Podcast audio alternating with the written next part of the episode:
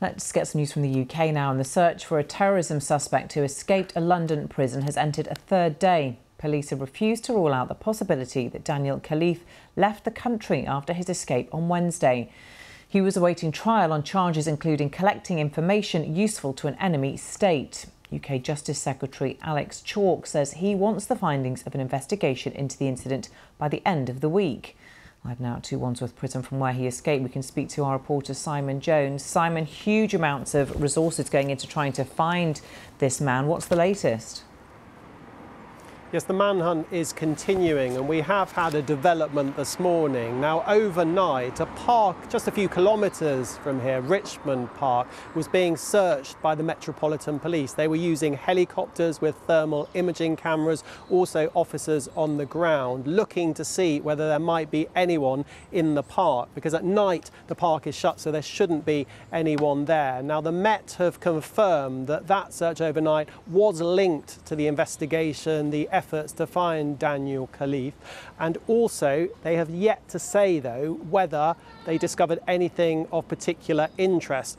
Also, in terms of checks, we know uh, channel ports like the Port of Dover and Eurotunnel for people wanting to get on the Channel Tunnel. There is enhanced security there too. So, drivers are having to get out of their vehicles, and this applies to all cars, to open their boots to check that there might be not be someone stowing away in the back of their car like Daniel Khalife because police want to make sure he's not trying to flee the country, although they have admitted that they don't know for certain whether he is still in the UK, although they say at the moment the focus of their searches remains this part of London. Yeah, an investigation's underway into how he escaped. We do know the details to some extent, but what questions does it raise about security in a prison itself?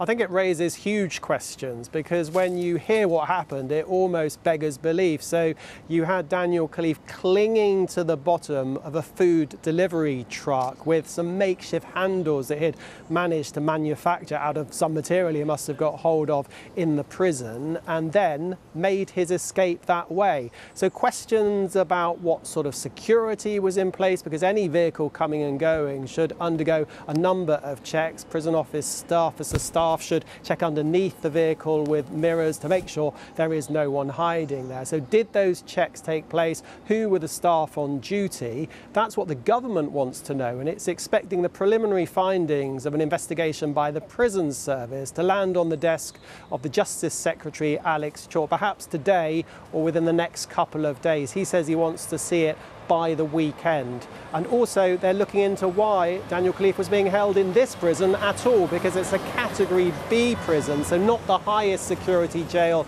that's available. That's a Category A prison, and the government also want to know why he was here and not somewhere with better security. OK, Simon Jones at Wandsworth Prison, thank you.